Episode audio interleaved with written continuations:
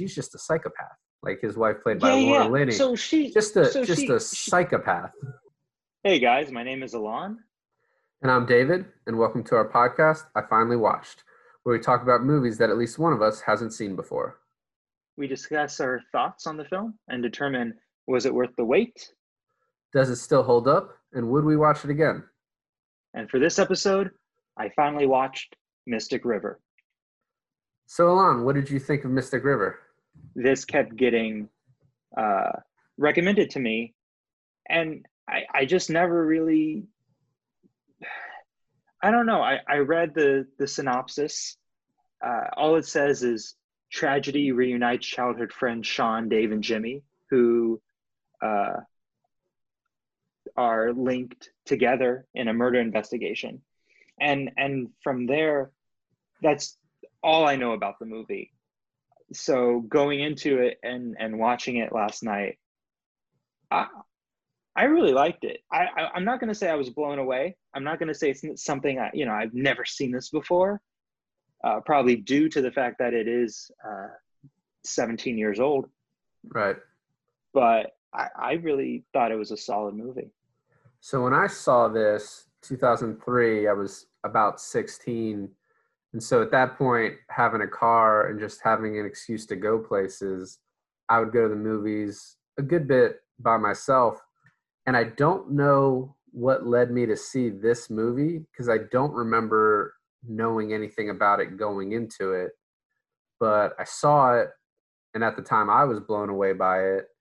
Um, and within a week, I talked to one of my friends um, into going and seeing it again. Uh, You liked it that much? Yes, and I wasn't even sure if he would like it because he doesn't have great taste in movies. um, but he was blown away by it too. At least that's what he told me. Um, which I don't know if that's a good sign for it being a good movie, but I think it is. Um, yeah, I was blown away by it, and then when I watched it um, earlier for for purposes of this, I still had kind of the same feeling. Like I noticed a lot more things that I probably missed back then the buildup of this movie still had me, you know, for the last 20, 30 minutes, I was kind of standing in front of my TV just so I could take it all in um, and still had the same anxiety watching it. So, uh, that anxiety in the last 30 minutes really got me too. I, I I was standing. I think I ended up at one point behind my couch watching it from a distance because I, I will say it is a good movie. It was it's probably a better movie back in 2003 than it is here now in 2020. I Yeah. noticed a lot of tropes. Uh, I, so I know that we can't get much into the movie uh, spoiler free because I feel like right off the bat, uh, except for maybe the first 20 minutes, it's uh, it's plot point after plot point after plot point. So well, you could consider, I think you might even consider the first five minutes of a spoiler, the Right. setup of Yeah. it. When I went into it, I don't think that I knew anything about it. I, I had, I, I kind of wish I'd rewatched a trailer for it um, before this just to see what, what would have drawn me into it. But yeah, I think there's a, there's a big plot line in the first few minutes, and then I think 30 to 45 minutes in, there's another huge uh, point that if you, I think it changes. Still a great movie if you know about that going in, um, but I think it just it makes it so much better if you don't. Well, I think one of the lures of this movie, um, especially back then, is who stars in it. Sean Penn, Kevin Bacon, Tim Robbins, Laurence Fishburne. Uh, those are all great actors. Those are actors that I enjoy watching. So, especially back in 2003, I can see the appeal of watching something with this this like star-studded cast. The kids in the beginning of the film who grow up to be the adults are let me see if I can get Jimmy is played by Sean Penn. Sean is played by Kevin Bacon, and Dave is played by Tim Robbins. Would have made it so much easier if Sean Penn just was named Sean. So here's the thing, though, is that the kids that they got to play the younger versions of these actors, I feel like the kid they got to play young Jimmy should have grown up to look more like Kevin Bacon. I didn't think that the the casting on the the kids was very well done. Uh, Jimmy should have been Sean. Dave is fine. I just really think those two should have been switched because for those who haven't seen it, young young Jimmy, who is Sean Penn, is played by this like extremely pale, freckled redhead kid. And I can't imagine him growing up to looking anything like Sean Penn. Well, if you notice too at the end of the movie, and this doesn't spoil anything, but you see Sean Penn with his shirt off and he has this cross on his back with what I think looks like a four leaf clover. So I think he's supposed to be Irish, I would guess. Well, you get he's kind of like in the Irish mob, right? He's kind of like that kind of guy. Yeah, because he has a few prison tattoos and, and stuff like that, and I'm pretty sure some of those are just Sean Penn tattoos. But they probably, uh, they probably had to cover up some of his. Yeah, exactly. Um, it, yeah, it just it it kind of threw me off a little bit in the beginning because I really felt like the kid who played Jimmy would have grown up to more look like Kevin Bacon, and then vice well, versa with the kid who looked like Sean. But that's that's also they're in the movie for like maybe two minutes, so it doesn't really matter that much. That's the only thing that I didn't really I felt was off. Well, and I think at this point it's probably a good time just to get into the movie, kind of starting with the beginning. Um, so for anyone who hasn't seen it, yeah, I would go watch it.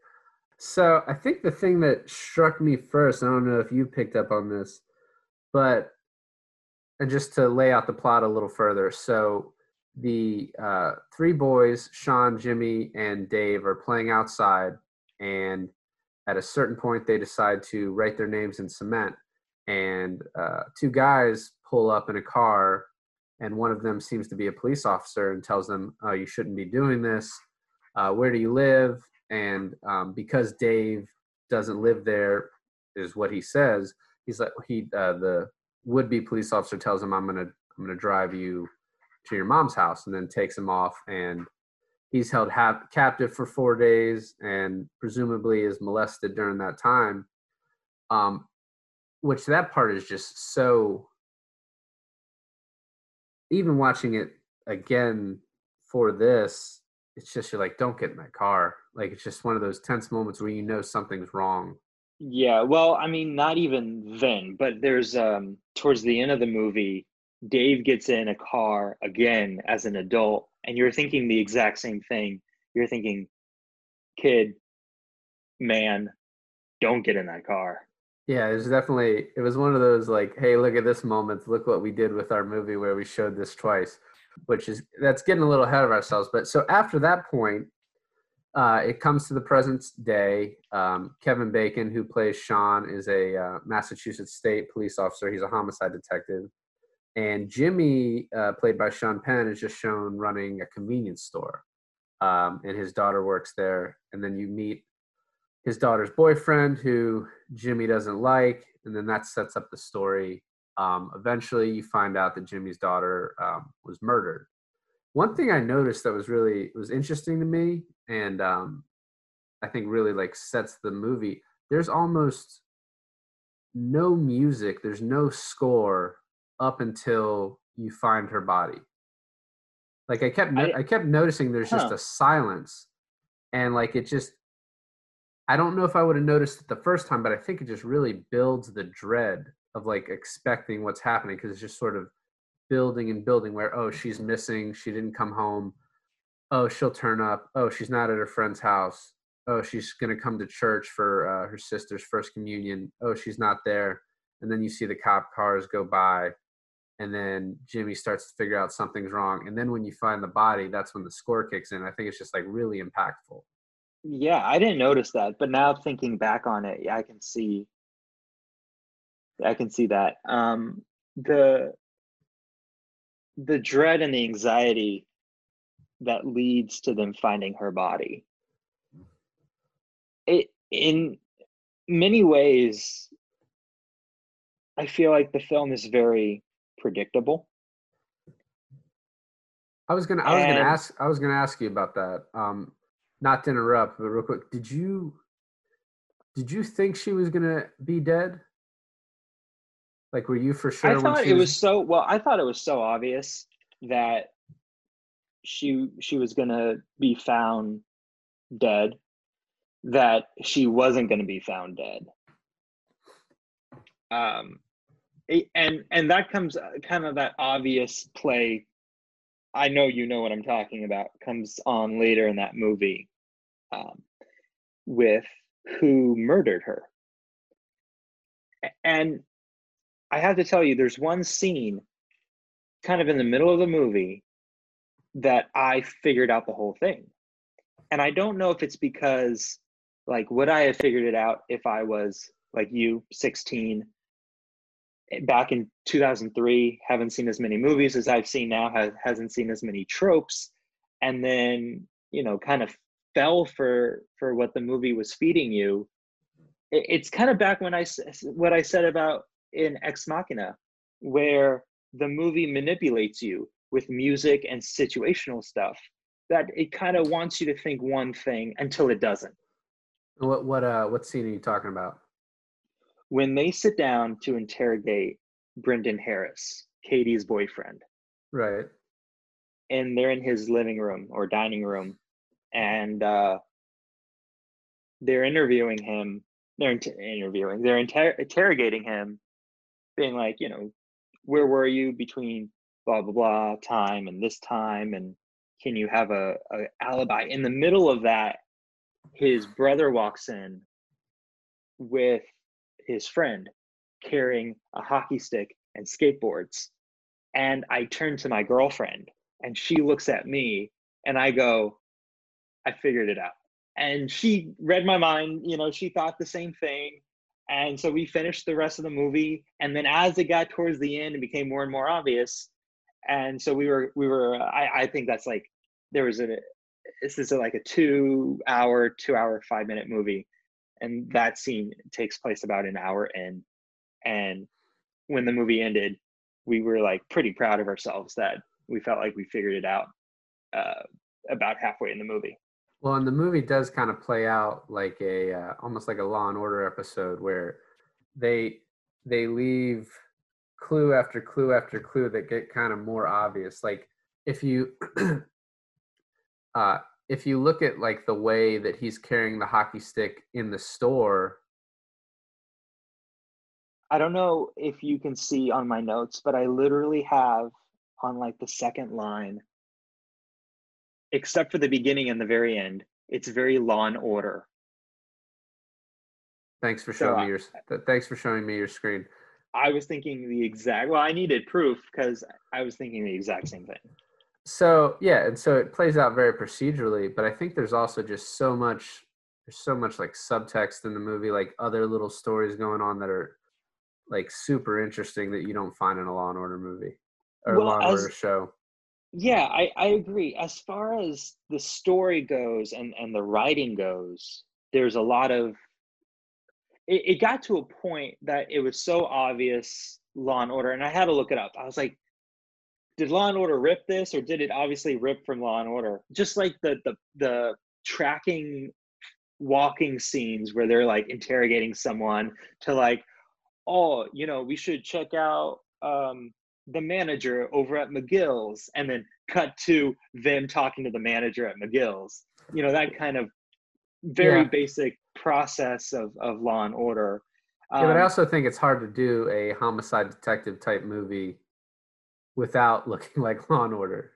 but I mean, for for so in the end, they they cut between these very two si- different situations, and I feel like I felt like you know that wasn't like Law and Order at all. But when it really stuck with the detectives, and they were like, "Oh, let's check out this guy," or "Oh, let's go and interrogate this guy," and it cut to them doing that. At one point in the movie, I just kept going, "Dun dun," after every scene because it just felt so so uh basic in that way but i think beyond that where the movie really shines in the writing is like you were saying the little stuff, the backstory of how everyone has a little a little something extra. Well, and the I think the main uh, the main way you can see that is the building up of Sean Penn's character, because he starts out he's this convenience store owner, and then as he comes to the crime scene of of what he finds out to be his daughter's death, you um he's got these guys with him and he's kind of giving them orders, and you're like, oh, you know, these are friends or whatever, and I guess he's just a smart dude. and He's kind of telling them what they need to do, and you know, it's a Boston neighborhood, so they you know like to handle things on their own. But then you find out, oh, he's um, he's been in prison um, for a robbery. Um, Mm. And but just like the way he communicates with his guys too, he's like, all right, you go over there. I'm like, you handle this. I'm like, all right, I got it, I got it. I just find it like the way they built him into this. Basically, at the end, he's like a a friggin' mafia boss. In the end, he basically uh, confesses to a murder we'll get to in a second to lead detective Kevin Bacon. And Who, he doesn't- Who, con- who confesses? Sean Penn's character, Oh, right, right. Jimmy, confesses to the murder Of Dave. uh, of Dave, who, for the record, the movie really, really wanted you to think Dave did it. Uh, Dave is the friend who was got molested. abducted, was molested and got abducted when they were children. And, you know, you screwed up in the head because of it. And he has all these, like, his story doesn't uh, stand straight uh, when he gives it. You know, he gives a different story on where he was that night three different times, and it was three different stories. No, you know, he can't keep to the same story. His wife is becoming suspicion suspicious of him. The music gets real weird, and the lighting gets real weird when he uh, when he acts, you know, out of you know, real weird.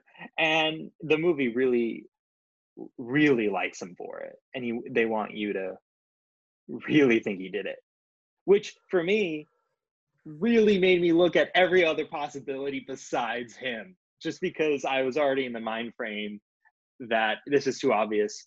There has to be another another uh, suspicious character. Which is why watching this 17 years after it's released might, you know, it might have been better to watch it then because you would have less of these, you know, less of this history of shows you've watched that have like, oh, this is who you should be looking at, but then it turns out to be a different guy. Well, one one thing I really liked in all that when they were trying to paint Dave as the murderer is the interrogation. Um, and I think I had seen this. I think I'd seen this scene in other places too, like just repeated over as like a a seminal scene in the movie where they're um, he's you know they they got his car and there's his blood in the front seat and then there's a different type of blood in the in the trunk. And they got his car because they said it was stolen.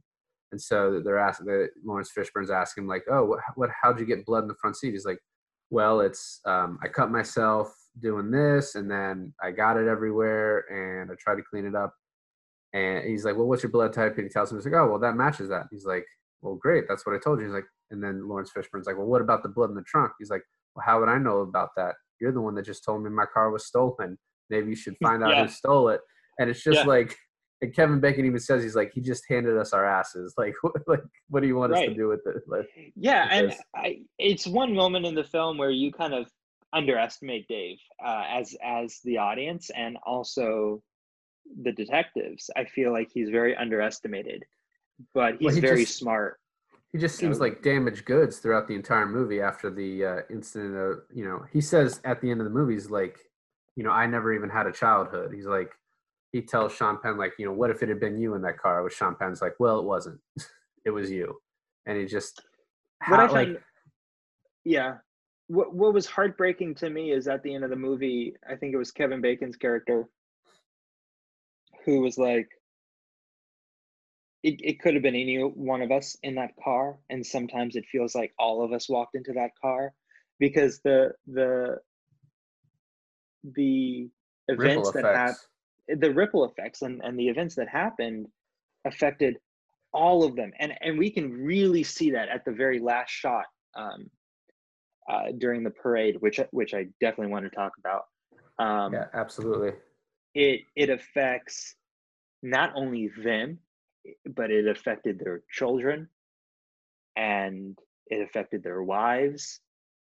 And it just, you know, it it really is. It's one of them got in that car, but it might as well have been all of them. Well, and then the other thing too, we talked about the uh, Dave getting in the car twice, and it's like the first time he gets in the car, it's like killing him, killing his humanity, basically. Like he'll never lead the same life, and then when he gets in the car the second time, it's just actually killing him and ending his life. It's just that decision to to get in, which honestly, you don't know if either time he really even had a decision. It kind of sort of it happened to him. Like you know, the he was a kid, so it was that unless he ran away, those guys probably would have just grabbed him and thrown him in the back. And when the uh, the Savage brothers come up and tell him, "Oh, let's go eat," you know, he doesn't really seem. I don't think he has a choice there either, unless he's able to run and like get away. Um, so it's just that that that shot of like him him basically he dies twice when that happens. When you kind of get over the fact that oh he didn't he didn't do this, it was some other kid.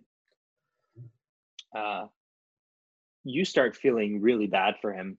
I know I did. I feel just like my heart like really really went out to the the guy like uh you know he his his childhood was stolen from him um and then he's wanted for this crime he didn't commit when and, then it, and then he's never because, gonna see, he's never gonna see his boy like he's taken you know sean penn takes dave away from his son you know i mean? Just ruins that family. Well you can really see it in the aftermath on on his kids on dave's kid's face that he's he is now also damaged goods. Yeah yeah he will be. Um what i also think too is, uh, was interesting about that is sean penn kind of sean penn and his wife sort of blame everyone but sean penn.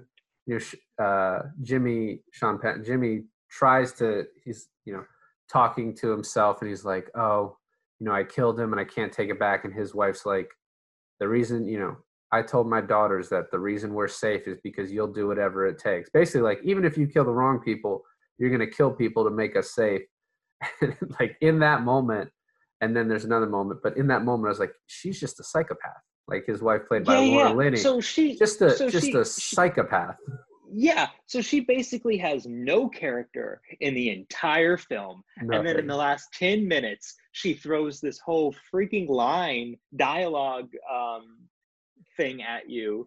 And you're like, him a king. what the hell is she thinking? And okay, so I do want to talk about the last 10 minutes in, in quite a bit of detail because it is literally, I, I timed it on my second watch, the last 10 minutes of the movie before the last 10 minutes of the movie, Sean Penn's character Jimmy kills Tim Robbins' character Dave. Yeah, he basically tells him to confess and I'll let you live. And then once he gives a false confession just so he can live, Sean Penn kills him.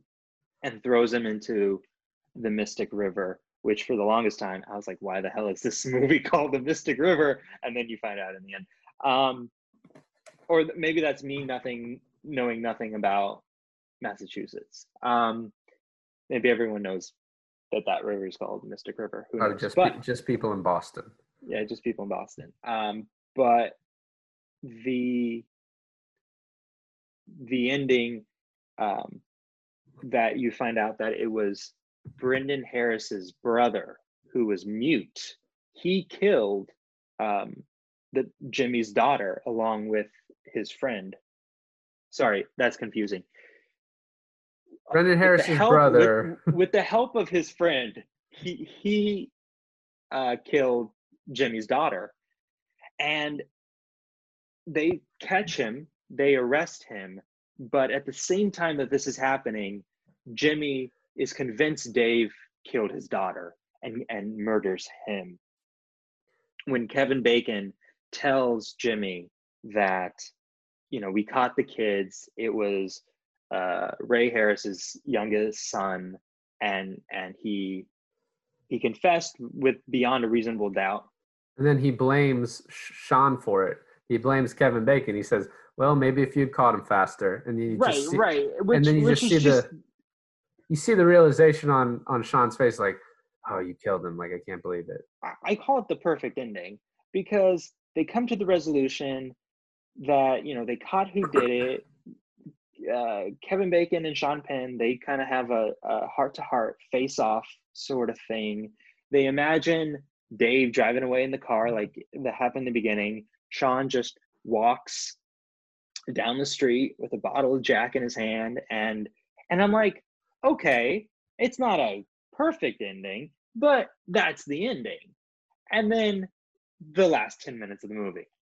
Well, I think what, yeah, and I agree. The last 10 minutes are amazing because there's, um, before all this, the reason Jimmy event like decides to kill Dave is because Dave's wife says, Yes, I think he did it. Without that, yeah. I don't think Jimmy kills him. No, and no, no, definitely. And, and Celeste, Dave's wife, has absolutely no faith in her husband at all.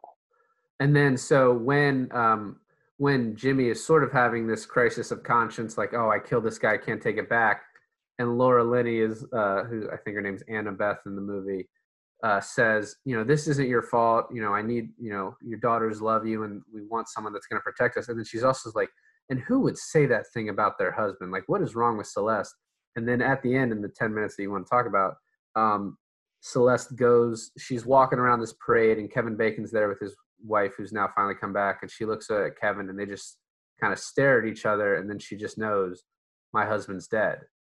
And then she goes over and looks at, she looks across the street, and Laura Linney's standing there with all these uh, guys, the uh, Savage brothers, and she, they just stare at each other, and Laura Linney just stares straight through her, like basically letting her know, you're the reason all this happened because you, you didn't trust your husband. And so now my husband killed him. And you know what? I'm not effing sorry. Right. We're right. we're mean, royalty over here, and now you're yeah. just gonna have to deal with that. And then you see, then right after that, she just starts calling to her son, like, I've accepted this new life that just happened. And the I looked at the police officer and he's telling and with his eyes just like, yeah, there's nothing's gonna come of this. Mm-hmm.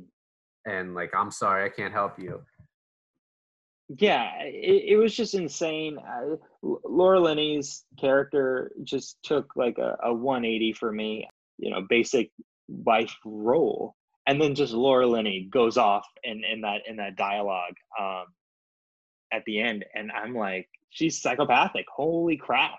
Like where the heck did that come from? and she's like basically jimmy like have sex with me and let's go to this parade. It's so it's so nuts. Um well, and then the other thing, which the which I think you're going to get to, but the the part I loved at the very end too is Kevin Bacon and uh, Jimmy mm-hmm. lock eyes. Yeah, and he gives him the finger gun, which I mean I can only take as like basically it's like I know what you're now becoming. I'm on the other side of this. I'm coming after you. Yeah, and Sean Penn like just solidifying the fact that he's now back in the life he's going to run this place. He's going to run this town like Laura Linney wants. He's going to be the boss of the Savage Brothers again. Just shrugs and like basically come after me. Like, yeah, this, come, is, this come. is who I am. Yeah, it's like a, it's like, you know, this ending opened up. I felt like kind of a bigger world at that moment. Like no, there's obviously obviously not a Mystic River 2. I don't know. Is there a Mystic River 2? there is not, which I do okay. want to talk about. so there's not a Mystic River 2. But yeah, so Sean is like, I'm gonna get you. And Jimmy's like, come at me, bro. And I felt like, damn, that just opened up like a, a much bigger world where I felt like it's this cat and mouse. I'm I'm imagining the sequel or this like turns in like spin-off TV show where Jimmy is like doing all these like horrible crimes in Boston and Sean just like tries to get him. I, I it just opened up so much possibility. Yeah, this is like exactly what I want to talk about is I think it opens up such a possibility for like more. It's like it makes you pine for like how does this end because the ending just opens up a whole nother story and yet mm-hmm. that sequel would have probably been horrible and we would have been we everyone would have thought oh they're just going after money. Why do they have to do sequels of things? Because i think this movie is honestly perfectly done. Yeah. But at the same time it still makes you want more like what happens to these characters because the like the the character Well, development of I think- Jimmy going back into this world and now just you're like like the the holy shit realization you have at the end where you're just like this guy is now gonna like as his wife says you're gonna run this town it's just it's just kind of mind blowing and that last little finger gun and shrug it's just like it leaves you wanting more and i'm glad they had the forethought to, to say we're not that's it this is where it ends Yeah. No, it, it you're right. It is a really good movie. Um, all by itself. It it if they made a sequel, it would have been ruined. But I guess that's just a, a, a an example of good writing. Is it it leaves you, it ends the story, but it leaves you wanting more. you know in wrapping up would you watch this movie again You know, it it's a hard movie. You, don't really see anything too graphic, but it it's a very sad movie. It's a depressing movie. I think I'll have to be in a really, really uh, um, uh, the right mood for this one again. I think it was very enjoyable. It was very well done, but it, it'll be a while. It'll be a while. Thanks for listening to another episode of I Finally Watched, where I finally watched Mystic River. we'll see you next time